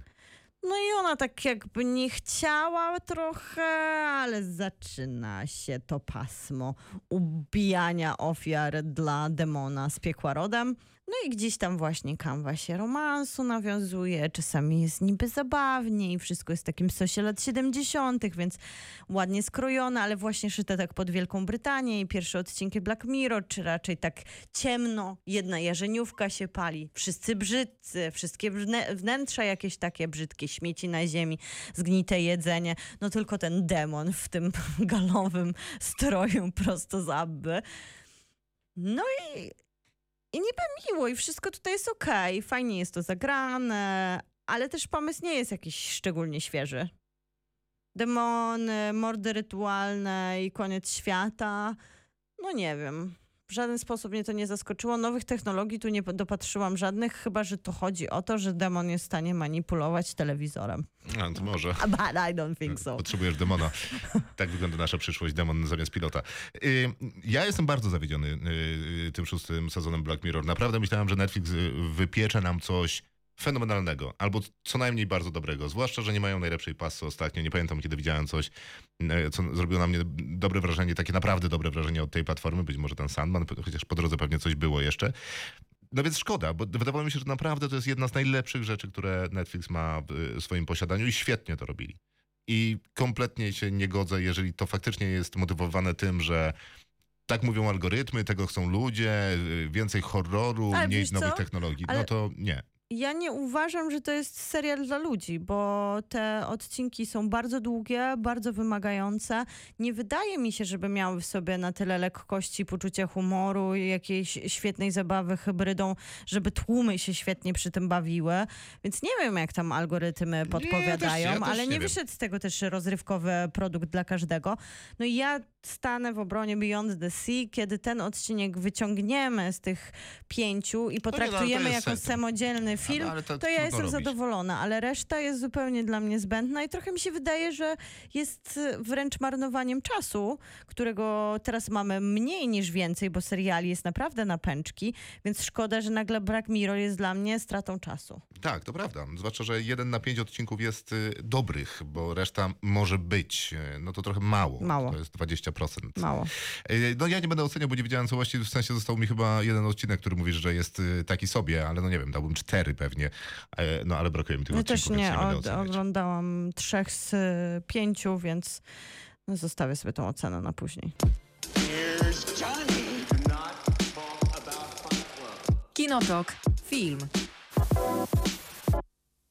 Chciałbym powiedzieć, że ktoś czekał, ale nie jestem pewny, ale myślę, że fani czekali dlatego, że Flash nie dostał nigdy pełnowymiarowego filmu, a więc y, myślę, że dla wielu Flash był ważną postacią taką superbohaterską, bo taki odpowiednik Spidermana y, z Marvel y, Comics, więc taki młodzieżowy najbardziej superbohater. Miał swoje seriale, lubiane, chociaż Tak. bardzo złe. No tak, fatalne, bo to takie seriale, jak to nazywamy AXN Sci-Fi. Tak, nie, nieoglądalne, ale znowu oglądane przez miliony nastolatków. Andre Muschietti e, zrobił ten film. Człowiek, który odpowiada między innymi za e, serię To, więc e, z pewnym doświadczeniem takim popkulturowym na pewno. W rolach głównych, a w zasadzie w roli głównej to Ezra Miller, czyli... W rolach głównych nawet nieźle to powiedziałeś. Tak, ale chciałem do tego przejść później. Ezra Miller jako Flash. Flash, który jest w momencie specyficznym, bo co prawda już się kupluje z Justice League, ale o tym Justice League za wiele się nie dowiadujemy, poza tym, że oni są zajęci i głównie współpracuje z Batmanem. No bo łączy ich w sumie podobna trauma, to jest jakiś link pomiędzy młodym No Flashem a Batman jest dorosłym. Brunem, oczywiście, e, Bru, Brusem, a nie Brunem, no ponieważ oboje w pewnym sensie są osieroceni. Flash e, stracił matkę w w tragicznych okolicznościach oskarżony za to morderstwo został jego ojciec. Chociaż on wie, że jego ojciec jest niewinny, to system sprawiedliwości ma na to inne zdanie. On od lat stara się znaleźć dowody, żeby uratować ojca z więzienia, ale w tym momencie jest tak naprawdę sam na świecie. No i ten Bruce, który rodziców również w tragicznych i dramatycznych okolicznościach stracił, no jest tym, jest tym jego takim starszym bratem, tym przyjacielem, który może zrozumieć jego zmagania się. No i tu się pojawia taka prosta myśl, że skoro on tak szybko biega i biega i biega i biega, to może manipulować czasem. A skoro może manipulować czasem, to może pomóc swoim rodzicom. A w tym manipulowaniu czasem chodzi o to, że on biega ponoć szybciej niż e, prędkość światła, dzięki czemu może się przenieść w czasie. Co zresztą robi i stwierdza, że uratuje swoją matkę, tyle że Bruce Wayne go ostrzega, nie komplikuj e, sytuacji na osi czasu, ponieważ efekt motyla, bla, bla, bla, bla, bla, bla, wszystko będzie źle. On oczywiście nie słucha, bo stwierdza, że podmieni tylko puszkę pomidorów, bo jeżeli matka będzie miała puszkę pomidorów, to ojciec nie pójdzie do pracy, nie dojdzie do tego morderstwa, wszystkich e, uratuje. No, w olbrzymim skrócie. I decyduje to zrobić. Świat się zmienia, ale nie udaje mu się wrócić do współczesności, ponieważ coś z tego jego tunelu czasoprzestrzennego go wyrzuca. I on zostaje zatrzymany w tym czasie, który naprawił w tym innej rzeczywistości, ale bez mocy, natomiast z drugim sobą i bez tych metahumans, jak DC to nazywa, czyli ludzi, którzy mają superumiejętności. No i jest on, nasz Flash, którego poznaliśmy w tym rozdziale pierwszym. On jest no, takim zniszczonym życiem dzieciakiem, nieśmiałym, który się nigdy nie odnalazł w rzeczywistości. Znaczy takiej wycofanym. Ale tak, jest wycofanym e, dzieciakiem, takim już doroślejszym, bo to nie jest określone, ale on już bardziej zbliża się do trzydziestki niż jest dzieciakiem, no i spotyka siebie lat naście, 18, no i to jest taki słodziak, как student, no, który nie ma żadnych problemów, bo też jego życie potoczyło się inaczej, pozytywnie. Rodzice są z nim, on mieszka w studenckim mieszkaniu. Tam jest świetna scena, w której dużo humoru się rozgrywa, kiedy dochodzi do tego, że te zmiany również przyniosły się z tej rzeczywistości, na przykład na aktorów i ktoś inny gra w Top Gunie, ktoś inny w Powrocie z przyszłości. E, tak, to prawda. To, Natomiast to jest e, bardzo zabawny moment tego filmu. E, Żart z, z powrotem do przyszłości jest e, naprawdę znakomity. Michael J. Fox w ogóle e, polecam świetny dokument jest na Apple TV Plus opowiadający o jego zmaganiu się z chorobą Parkinsona. E, fenomenalna postać się wyłania z tego, e, z, te, z tego dokumentu. Obraz jakby człowieka, aktora, em, ale też chorego człowieka, który próbuje jakby na tym świecie postawić kropkę, e, ale też pomóc innym. Fantastyczna rzecz. Ten dowcip też jest o tyle dobry, że ten aktor, który jest wspominany w filmie, to jest aktor, który zaczynał grać w Powrocie do przyszłości, a Michael J. Fox dopiero Mhm. wszedł na planie i go zastąpił, bo tam były jakieś e. Ciekawe, jaki jest link pomiędzy Kevinem Baconem a Maverickiem. Może też jest jakiś, o którym nie wiemy. Bardzo możliwe. Pewnie trzeba poczytać i się tam jakiegoś znajdzie fajną ciekawostkę. Tak, jeżeli chodzi o to kinofilstwo, e, czy też erudycję filmową, która jest modna ostatnio, żeby wrzucać tego rodzaju e, punkty odniesień. Zresztą Marvel e, prawdopodobnie dokładnie. pokazał to DC Comics, być może to są pomysły Jamesa Gana, bo przecież Spider-Man robi dokładnie to samo. Też przecież Mhm. w pierwszej części ostatnich Avengersów wspomina Footloose, czy wspomina, czy widziałeś taki bardzo stary film Alien i w ten sposób radzą sobie, zdar- nie pamiętam, Maul chyba się nazywa ta postać, m, z którą radzi sobie razem ze, z Iron Manem. Więc to, to wszystko jest niby okej, natomiast to, jest super erudycyjne. Jeżeli nie masz tego kontekstu, nie widziałeś tych filmów, no to są żarty, które trafiają trochę w próżnię, ale ku mojemu zdziwieniu film, który opowiada właśnie o albo nastolatku, albo takim koleżowym wieku, czy młodym dorosłym, to tam jest dużo bardzo dobrego humoru. Między nimi głównie też, między Ezrą i Ezrą. Tak, tak, to prawda. Natomiast nie tylko, no bo przecież e, wszystkie żarty z tym nowym Batmanem, bo wiemy, że w tym świecie Flasha jest Ben Affleck, a w tym drugim jest Michael Keaton, e, którego mamy na trailerach. No to jest mnóstwo super zabawnych interakcji z Michaelem Keatonem, no chociażby kiedy dwóch Flashów poznaje się z Batmanem e, w jego e, wspaniałej e, Mansion. mansion. Które jest też świetnym mrugnięciem do Tima Bartona, bo wszystko tam wygląda jak wyciągnięte z scenografii, archiwum, tak, scenografii oryginalnej. z 89. Dokładnie. Co jest przepięknym pokłonem do tamtego Batmana. Skoro Keaton się pojawia, to czemu nie ma być tak samo w jego domu? Tak, to prawda. I y, to jest druga rzecz, na którą normalnie bym narzekał, czyli fanserwis, który jest taki no, wylewający się z filmu. I wydaje mi się, że Michael Keaton w tym filmie jest fanserwisem doskonałym. Nie wiem, czy obiektywnie doskonałym, ale skrojonym pode mnie, bo Michael Keaton i Batman był dla mnie super ważnym fi- y, filmem i kinem e, e, i postacią, e, takie dojrzewanie superbohaterami, a w zasadzie tylko Batman istniał w moim życiu, więc dla mnie skrojony idealnie, ale też tak obiektywnie wydaje mi się, że on jest po prostu świetnie użyty. Nie, on jest po prostu świetnie udrzyty, a nawet jak idą na ten film dzieciaczki, które może nie wiedzą nawet, że był taki Michael Keaton Batmanem, to on jest tak fajny i tak przekonywujący jako bohater, że ja widzę 14-letnie serce, które idą za tym Batmanem, tak samo jak moje 14-letnie, kiedy oglądałam Tima Bartona, scena, w której Batman tłumaczy dwóm Flashom, jak to jest z tym czasem i multiversami na przykładzie spaghetti, spaghetti, mhm. no jest perfekcyjna. No. Jak można lepiej wytłumaczyć zakrzywienie czasu, jak nie poprzez gluten i pomidory oraz ser, który już nie jest w temacie. Więc jak ktoś zobaczy tą scenę, to się uśmiechnie do parmezanu. Tak też sądzę. Do parmezanu zawsze dobrze się uśmiechnąć, ale no właśnie, takich scen, e, które jakby opowiadają tę samą historię jest dużo i są dobrze zrobione i są zabawne. No ja w sumie byłem w szoku, że Spider-Man Into Spi- Spider-Man... ten trzeci w każdym razie z Tomem Hollandem, gdzie jest trzech Spider-Manów. No to był świetny pomysł, też świeży w kinie superbohaterskim, co się zdarzało wcześniej, ale nigdy na tę skalę, a poza tym udało im się to ukryć, co było, no nie wiem, dla mnie szapoba. Natomiast ten film jest nieudany, ja go nie lubię. Wydaje mi się, że bardzo wiele rzeczy się tam rozjeżdża, ma za dużo przeciwników, nie bardzo wiadomo o co w nim chodzi i próbują to jeszcze kleić siódmą postacią, żeby było ich za dużo. A tu w zasadzie mamy tylko te trzy, nie? W sensie mamy O, Flasha. po- mamy przeciwników za bardzo. Tak, tak, tak, tak. To, to... To jest troszkę Ja problem. mówię jeszcze o A, Więc wydaje mi się, że znakomite użycie e, Michaela Keatona. Po raz enty jesteśmy w tym multiversum, którego mam już trochę dosyć, też. bo jest odmieniany przez przypadki. ale jak jest spaghetti i w końcu to multiversum jest na przykład makaronem, no to dobra. No jest trochę To lepiej. niech będzie tak. Natomiast mam już tego dosyć, mam nadzieję, że nie będę musiał oglądać kolejnych filmów z multiversum, ale tu jest całkiem fajnie używane. Pojawiają się... e, e, Pojawia się jaskinia, Batmobil, wszystkie te w ogóle Pojawia się Związek Radziecki sprzęty. jako e, przeciwnik, chociaż przez moment, więc to jest całkiem fajne. Pojawia się w tym, seri- w tym filmie Kara, to jest e, kuzynka Supermana. Jest fenomenalna, w sensie nigdy nie wiedziałem takiej dozy pogardy e, wymieszanej z charyzmą w różnych proporcjach, które daje znakomity efekt e, ekranowy. I to by było tyle, jeżeli chodzi o plusy tego filmu. Ja jeszcze uważam, że jest bardzo dużo fajnego humoru, który się mam pojawia. wrażenie, że o tym mówiliśmy. Tak, tak, ale który się też pojawia w scenach, które są takim połączeniem wszystkiego, co najlepsze i wszystkiego, co najgorsze w DC, bo DC ma sposób opowiadania obrazem zatopiony w jakimś takim potwornym kiczu. Jak mówiliśmy dzisiaj o Johnem Memoniku z 95 roku, to wydaje mi się, że to jest gdzieś tak To poczucie przestrzelone. humoru gdzie?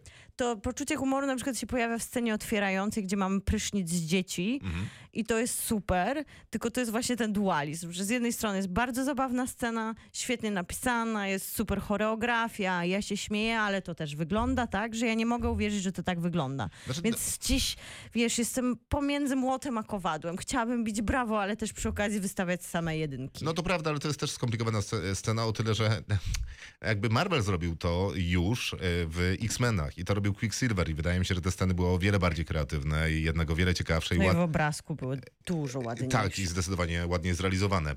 Jeżeli miamy przejść do minusów, to to dosyć łatwo nam się położy, y, połączy, bo ten film ma okropne CGI. Okropne. W sensie efekty specjalne są potworne. Mam wrażenie, jakby robione w latach 90. Wszystko jest z plasteliny, e, wygląda absolutnie koszmarnie. No pamiętam, że tak źle zestarzała się druga część e, Matrixa, kiedy Neo walczy z agentem Smithem, z wieloma i oni tam właśnie wyglądają tak trochę jakby ich ulepić z plasteliny, mają mało rys i cech charakterystycznych i ten film w zasadzie wygląda tak w całości. Nie ma spójnej wizji tego, jak te efekty specjalne mają Może wyglądać. jest, żeby najgorzej wyglądało. To jest nieźle, niezły pomysł.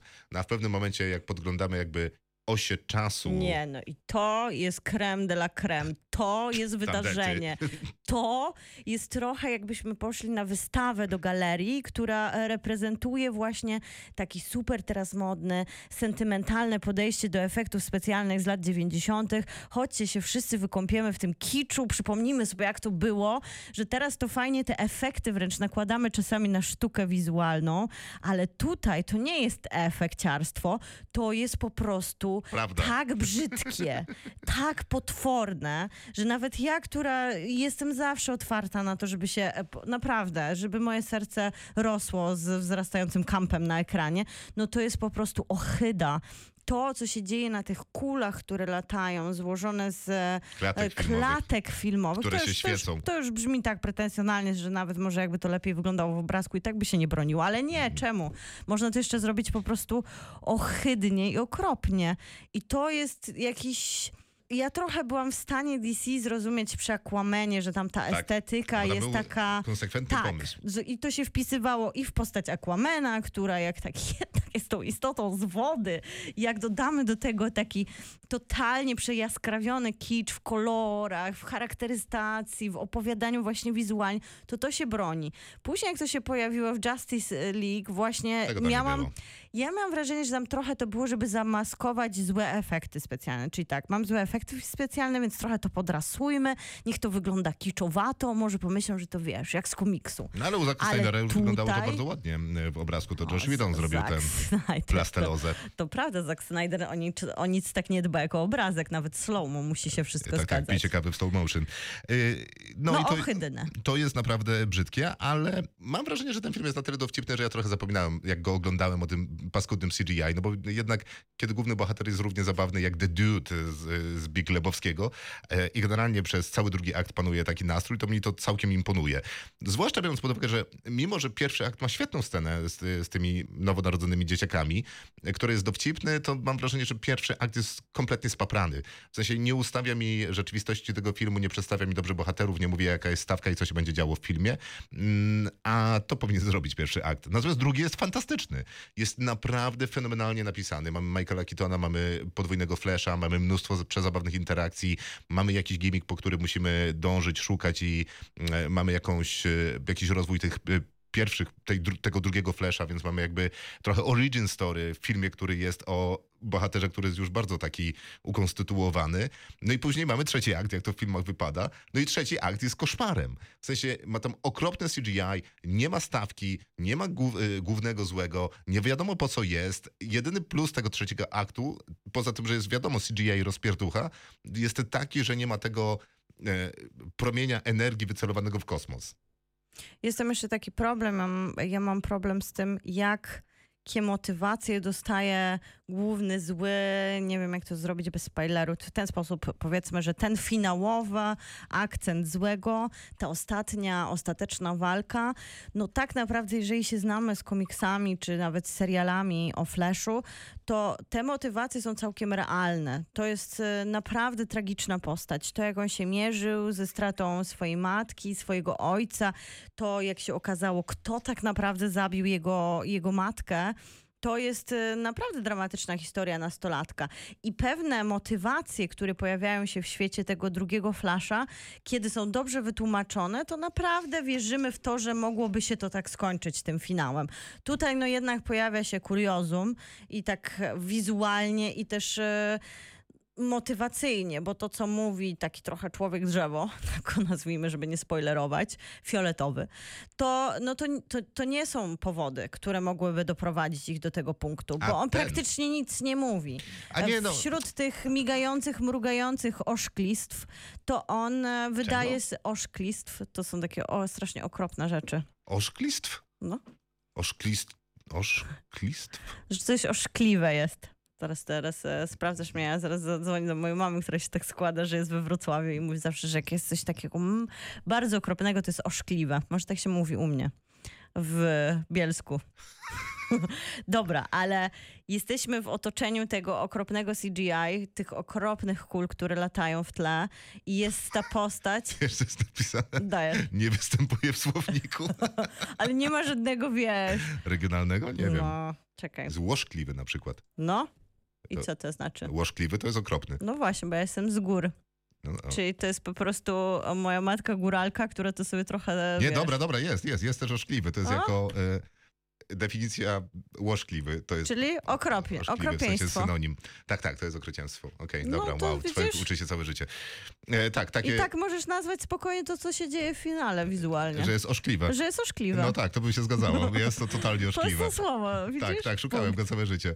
Bardzo dobre.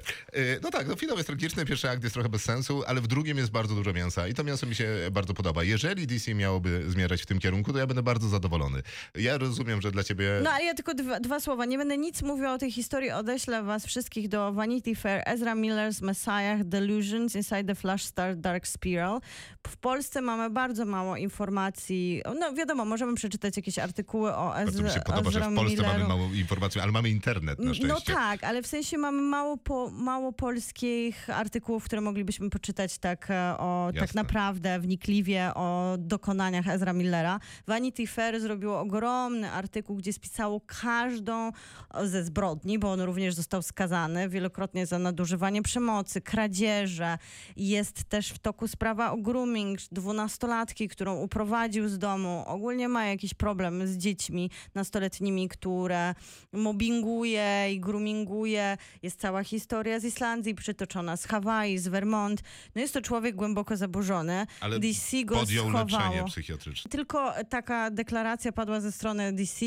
Z tego co wiadomo, przez ostatni rok e, mieszkał na farmie z trójką dzieci i 25-letnią kobietą, matką tych dzieci, gdzie wielokrotnie był zgłaszany na policję. Policja jeździła na tą farmę, dzieci tam bawią się bronią i żyją w niebezpiecznych warunkach, więc nie wiem, czy leczenie psychiatryczne jest. Poza wiem, tym, że jest że jest to informacja po prostu, którą DC przez chwilę podawało, ale brzmi warto, warto poczytać, bo ja miałam z tym problem, że Flash jest fajny, że Ezra Miller w tym filmie jest fajny, że on się teraz pojawia po roku nieobecności na premierze i wszystko jest okej.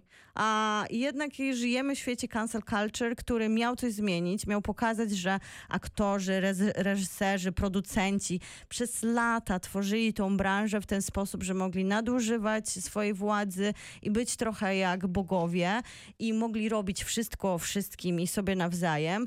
I nagle miał być ten moment, w którym zmienili zmieniamy to i decydujemy się, że nie będziemy znowu stawiać na piedestale ludzi, którzy robią złe rzeczy. No i jednak jest to wybiórcza selekcja, okazuje się. Znaczy, zobaczymy, czy jest wybiórcza. Wydaje mi się, że y, Ezra Miller być może jeszcze mm, pożałuje y, swoich czynów. Szczerze mówiąc, liczę na to. Więc zobaczymy, jak ta historia się rozwinie. Mm, No ale fakt, że jednak już to wszystko było faktem, kiedy ten film był, pod, kiedy była podejmowana decyzja DC o tym, czy ten film się pojawi, czy nie. No były już różne decyzje ze względu na innych aktorów i W sensie postaci. wyci- uważasz, wycinanie. Powinno się go wyciąć. Być może. Albo zrobić nowy film. No, y, teraz to, co pokazują liczby, no to nie są dobre wyniki w Stanach Zjednoczonych. Nie, nie są, ale nie jestem pewny, czy y, ktokolwiek by traktował poważnie robienie now- nowego filmu. Prędzej by go, jeżeli już y, wycięli, bo to zwyczajnie jest tańsze, bo też nie możemy odbierać tym, którzy jakby uczciwie y, zrobili film z najlepszą intencją i z najlepszą pracą i starannością, żeby teraz, wiesz, wchodzili na plan na kolejne pół roku, czy na ileś tam wiązali się umową. Y, ale no... Pewnie będą się potwierdzać kolejne informacje odnośnie Ezry Millera no i zobaczymy, dokąd ta nas doprowadzi. Natomiast film w tym momencie je- jest jaki jest i jakby kompletnie rozumiem ten e, brak zgody na tego rodzaju akceptację. Zwłaszcza, że to dzieciaki przede wszystkim No mają pójść właśnie, na ten to film. nie? oglądają dzieciaki, a naprawdę Ezra później- Miller tam jest spoko w tym filmie. Tak, a oni później A- mają internet. nie? A później się jeszcze okazuje, że on groominguje dzieciaki, czyli będzie miał do nich łatwy dostęp, bo jest po prostu super flashem, więc ja mam spory problem z tym filmem moralnie, bo wydaje mi się, że nie o to walczyliśmy ostatnio, żeby zmienić trochę oblicze nie jednej branży, ale głównie właśnie tej. Tak, tak, w pełni rozumiem. e, W odcięciu od tej rzeczywistości filmowi dałbym 7 na 10, e, w tej rzeczywistości dałbym mu 0 na 10. No to ja chyba zostaję z tym zero, ale nie było tak źle, ale ciągle jednak się kąpię w tym poczuciu winy, że jednak się śmiałam na kilka żartów Ezra Millera. No, Ale to pewnie nie jego zasługa, tylko scenarzystów. Kinotok. Film. Na koniec Wes Anderson, Asteroid City, tak się nazywa jego najnowszy film. No to człowiek, który dał nam wiele, od fantastycznego Pana Lisa przez Moonrise Kingdom, ostatnio Grand Budapest Hotel, ważny, bo okręcony na Dolnym Śląsku, Genialny Klan. Ja najbardziej lubię Genialny Klan. To nie jest chyba trudne lubić Nie najbardziej jest. Genialny Klan. Jak Ja- ktoś nie lubi Genialnego Klanu, to ja go nie lubię. Mam to tylko jest- zasadę. To jest nie najgorsze podejście, bo akurat mam wrażenie. Dobra, Asteroid City. Jest 55 rok. W Ameryce czas pięknych samochodów i początku wyścigu kosmicznego między Stanami a Związkiem Radzieckim. Dwa lata później w zasadzie się zaczyna, kiedy to Rosjanie wysyłają mm, na orbitę Sputnika. Z jednej strony mamy tu narrację Konrada Erba, tyle genialnego, co pretensjonalnego reżysera teatralnego. Akcja sztuki dzieje się w arizońskim miasteczku w środku pustyni, właściwie w środku niczego, który wyznacza krater po meteorze, który spadł na Ziemię rzekomo 5000 lat temu. Do tyłu- tułowego Asteroid City zjeżdż- zjeżdżają genialni nastolatkowie na konkurs genialnych wynalazków okołokosmicznych. Y, Co ważne, razem z rodzicami, a rodzice też są plejadą najróżniejszych charakterów. No i zaczyna się ten film i ja miałam taką refleksję, że ja to bym chciała być takim Wesem Andersonem, żeby robić Mhm. filmy tak, jak ja chcę. Od początku do końca, bo mówię tutaj o tym, co jeżeli ktokolwiek widział jakikolwiek jego film, to wie, że głównie przyświeca mu e, estetyka. Kogonada dzisiaj wspominany nakręcił świetne dwa eseje o tym, jak widzi kamera Wesa Andersona, o kadrach, o ludziach wpisanych w te kadry, o tym, jak plastycznie on ustawia swoje filmy. Dla mnie jego filmy trochę są jak bajki z dzieciństwa, Chociaż takie Wes Anderson pudełkowe. sam mówi, żeby nie patrzeć na estetykę, bo estetyka jest pułapkiem, pułapką, w której zapominamy o Może tak powiedzieć, jak robi się takie filmy. Wiadomo, że można tak mówić. A, w zasadzie trzeba. no, no, dokładnie. Miałeś takie książki, które się otwierało i to było pierwsze 3D, takie Wiadomo. pudełkowe, które tam się budowały jakieś miasta. teraz. To teraz wróciło, dokładnie. Tak, taką właśnie estetykę dla mnie reprezentuje Wes Anderson, który jest zawsze jej wierny kolor, kolorystyce, plastyce swoich filmów. Więc tutaj nie ma żadnych zaskoczeń. Tu się wszystko zgadza. Ta pudełkowa, ten pudełkowy schemat, te kolory, ta rzeczywistość, to jak wpisuje się w kadra aktorów, to jak też wybiera aktorów, bo to jest film, w którym spotkamy, ja nawet mam takie liczby, e, którym spotkamy po raz pierwszy Toma Hanksa, Maya Hawke i Steve'a Carella oraz Margot Robbie. Po raz drugi Scarlett Johansson, tylko że wcześniej grała tylko głosem, więc można powiedzieć, że po raz pierwszy na ekranie. Znaczy jest tu co najmniej dwudziestka największych aktorów Hollywoodu współczesnych. To prawda. To jest dosyć imponujące. Schwartzman to już jego siódmy film, a Brody Norton Swinton e, Dafoe to piąty. drugi z filmów, w, którym, w których nie ma Billa Mareya. Bo zwykle to jest ekipa, która To było dosyć zaprasza. ciekawe, bo jak zobaczyłem w tym filmie Toma Hanksa, to mówię o Bill Murray. I naprawdę chwilę mi zajęło, Że podmienił tych aktorów. tak, że podmienił tych aktorów, ale y, faktycznie uderzające podobieństwo być może, trochę make-up, ale wydaje mi się, że sam Wes Anderson nie zmylił. Jest coś takiego w Wesie Andersonie, że to jest estetyka, którą łatwo kochać, bo z jednej strony oczywiście te pastelowe y, mm, y, kolory, z drugiej strony to jest przecież perfekcjonista, perfekcjonista z natręctwem jakimś takim prostym, bo ktoś powiedział, że e, symetria to e, piękno e, niewykształconych, głupich, naiwnych. E, Tylko trudno powiedzieć, żeby u Wes Andersona to działało, bo on jest królem symetrii na pewno. Jakby symetrii zarówno w kadrze, zarówno w ujęciu, ma tę słynną symetrię montażu, która jest e, no, pasjonująca. E, Jeżeli się to ogląda później świadomie, to, to faktycznie działa. Ale generalnie ta symetria z reguły miała jeden cel, czyli zbliżenia tych często odległych bohaterów, których Anderson portretuje, do siebie. Mimo, że oni będą na dwóch różnych stronach kadru, to na przykład pustka, która będzie pomiędzy nimi, no może symbolizować pustkę, która rośnie z, jakby z potrzeb emocjonalnych. Dlatego lubię wczesne filmy Wesa Andersona, bo ten jego styl był w służbie opowieści, a mówiąc konkretniej w służbie emocji. I mam wrażenie, że w pewnym momencie to się trochę zaczęło rozjeżdżać, y, albo przynajmniej zaczęło się rozjeżdżać w takim moim wymiarze. Bo kiedy oglądam Asteroid City, to mam takie wrażenie, że to jest taki niemożliwy zestaw bohaterów, który może pojawić się tylko u Andersona, że to ludzie, którzy będą zagubieni wszyscy jakby na własny sposób. No bo jedni w karierze, drudzy w związku, relacji z rodziną, poszukujący genialnego pomysłu na biznes. Tu Karel akurat będzie taki, ale też zrozumienia własnej roli albo w świecie, albo w rodzinie, albo w życiu. No generalnie oni są z różnych powodów zagubieni, ale jakby tego zagubienia nikt im nie stygmatyzuje, że to jest twoja główna cecha życia. No i to jest dosyć ciekawe, bo on sobie wymyśla, że to będzie spotkanie z kosmosem jednocześnie. W sensie ta banda e, ludzi, która ma różnego rodzaju problemy, jak wszyscy ludzie, bo jesteśmy ludźmi po to, żeby mieć problemy. I to spotkanie z czymś meta, metafizycznym, a to jest pewnie jakaś filmowa definicja kosmosu, jest o, o tyle y, ciekawe, że no, trudno nie stwierdzić, że ich problem wiecznego poszukiwania odpowiedzi to jest immanentna cecha ludzkości jako takiej. Więc oni poszukują odpowiedzi w życiu, kosmos poszukuje odpowiedzi w kosmosie. Nie ma większego pytania niż kosmos, no bo tam może być absolutnie wszystko.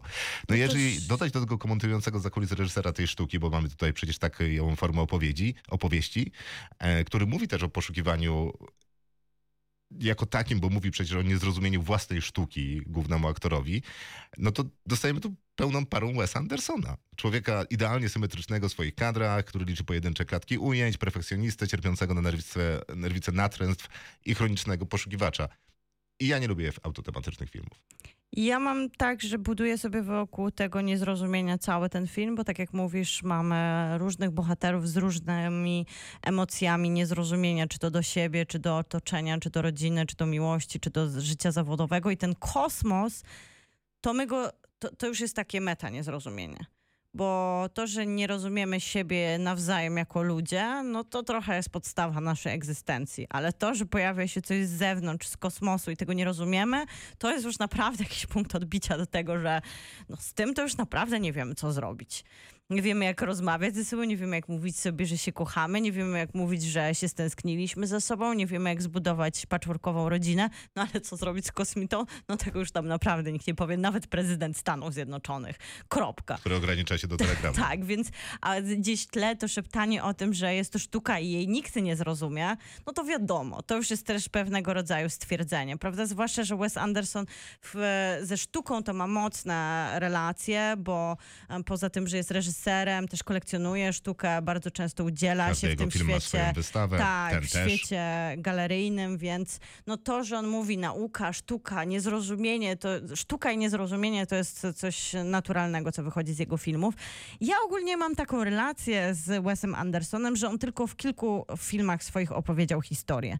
Taką naprawdę z krwi i kości, gdzie dał nam bohaterów, a nie trochę postaci, które on ustawia w swojej aranżacji. No bo to jest właśnie genialny klan, to jest Rushmore i już I Lis. już po ciągu do Jar- Darjeeling, czy podwójnym e, życiu Steve'a Zissou, które bardzo lubię, tam już nie było trochę historii. Tam już było przekraczanie poza, tym, poza to, że oglądamy piękne obrazki i zawsze ludzi z problemem, ale to się jakoś tak emocjonalnie nie styka. To nie są historie ludzi, to są tylko No, obrazy ja nie wiem, podglądanej bo- sztuki, która się rusza.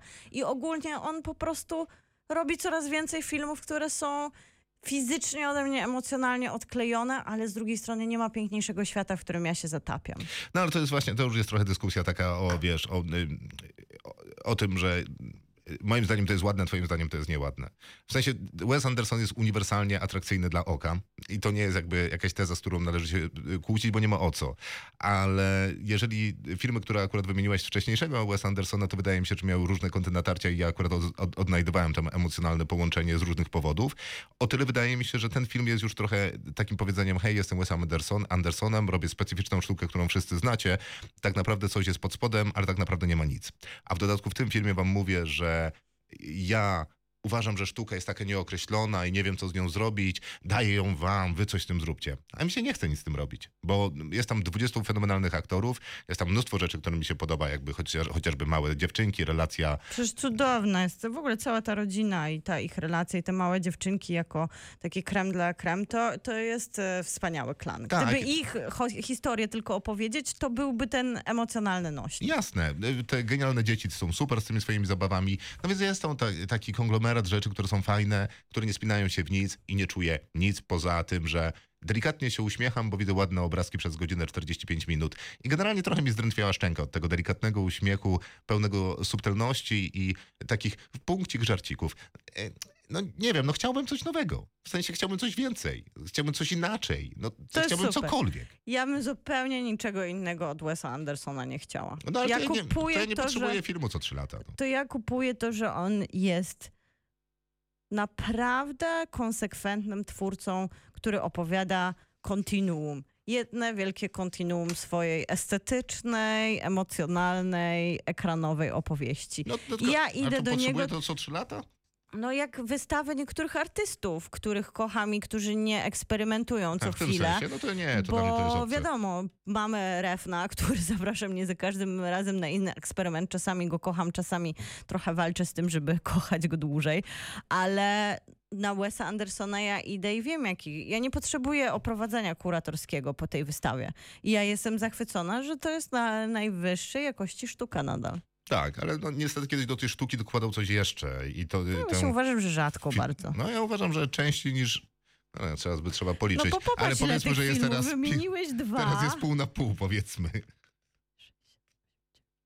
11 filmów, a wymieniłeś dwa. No to niewiele jest tej, Nie wiesz. no, wymieniłbym ze cztery. No to Tak, dobra, da- no to zaczyna y, sam ze sobą przegrywać. Nie, jeżeli nie dostanę czegoś więcej, to będę mu odejmował punkt za każdym nowym filmem. Na razie jestem na sześć i zobaczymy do ilu dojdę.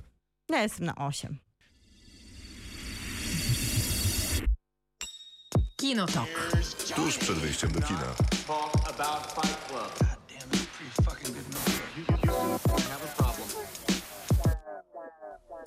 I to wszystko na dzisiaj. Bardzo dziękuję, Krzysztof Majewski. Miłosława Bożek, do usłyszenia. Przypominamy, że jesteśmy na Spotify'u. Dobra. Tam można wystawić tam pięć, Pięć gwiazdek. gwiazdek. Można nas obserwować. To Tak sprawia jest. nam radość. Na Facebooku można nam dać e, lajka. Tak, ucieszcie nas.